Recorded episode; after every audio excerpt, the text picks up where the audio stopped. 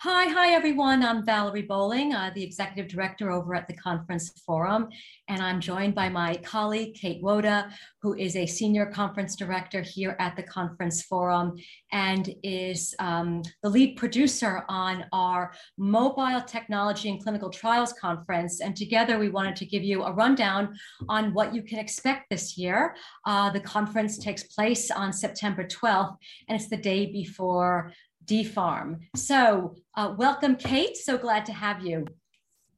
Thanks, Valerie. Um, so let's get started. Uh, Valerie, why don't you kick us off and tell us a little bit about, you know, the history of mobile technologies and clinical trials and what it's all about? Yeah, sure. I'll just give you a really brief um, rundown on you know, why does it even exist and who does it help and for what purpose. So um, I mentioned DPHARM, which is the uh, the uh, disruptive innovations to advance clinical trial operations, and it's the uh, most innovative and hopefully most inspiring conference to support clinical trial um, operation executives.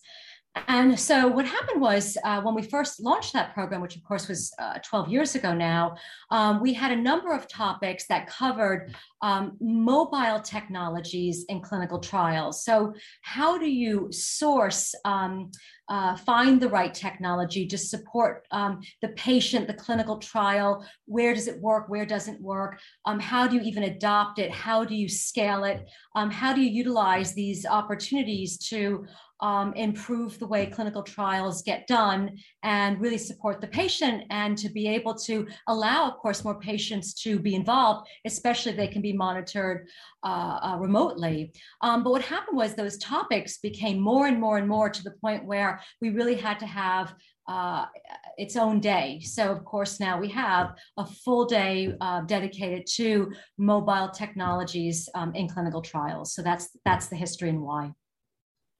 Yeah. Anyhow, so Kate, let me ask the next question. Um, so, um, okay, let's see. What do I want to ask first now? Um, uh, well, I guess why don't you tell us? Look, you interview. I don't know. Gosh, you must interview over fifty between pharmaceutical and biotech executives, um, patients. I know you work with the FDA quite closely, um, even, the, of course, the technicians and academic folks. So, out of all of these people, what have you seen to be some of the key challenges and issues or trends um, and that you know and that gives us an idea of course what you'll be uh, addressing on the program this year well there are a number of issues um, but if i had to bring it down to perhaps maybe the top three or so i would say it's about grappling with the evolution of these technologies uh, their capabilities where they work where they don't work how to overcome the challenges of understanding what kinds of technologies can be used to support patients in a remote clinical trial setting. But as a result of this, Valerie, we have have this digital divide that's now being created where some patients are really up for it, others are not. Some companies are embracing and adapting, others are not. So, you know, we have all these different scenarios now, and how do we provide the right optionality and support for what's best for the trial patients?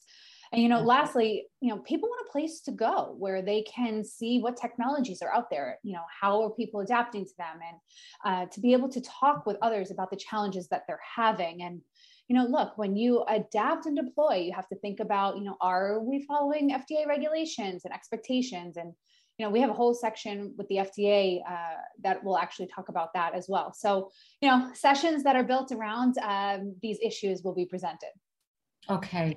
All right. Th- thank you so much, Kate. Um, so this year, I mean, what uh, pharmaceutical and biotech companies can we expect to hear from uh, who are sharing either a case study or uh, point of view or a lesson learned, or in some cases, what didn't work?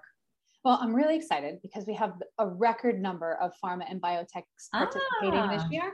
All right, um, and they're going to be sharing, yeah, sharing the progress that they've made uh, in implementing and deploying uh, these technologies into trials. So, you know, I'm going to rattle off quite a few here. Uh, we got Moderna, Novartis, AbbVie, Novo, Nordisk, Pfizer, Janssen, BMS. You know, there's Merck, Gilead, Sanofi, Takeda, Regeneron, Biogen, Roche. I might be missing a few, but that's the that's the gist of it. Um, so yeah, lots of right, so so uh, uh, uh, so what I see is a lot of big pharma, um, some mid-sized biotech, um, but what I think is very exciting is that um, clearly these companies have been advancing and investing and have stories to tell, and um, and I love that because it's not easy. Um, and I and as you said earlier, it's really about providing the right optionality because not all patients want necessarily uh, to take part uh, using a, a, mobile, a digital um, device or um, an app, and others that's they think you're crazy for not having it. That that isn't that just the way it should be now. Obviously, that's probably more our, our, our younger patient community.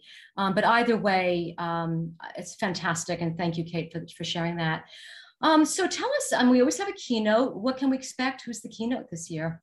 Well, this year we're joined by Ochsner Health Systems Chief Digital Officer, Dr. Denise. Mm-hmm. Ochsner, yes, yes, yes. They are from, they're a major healthcare system in New Orleans.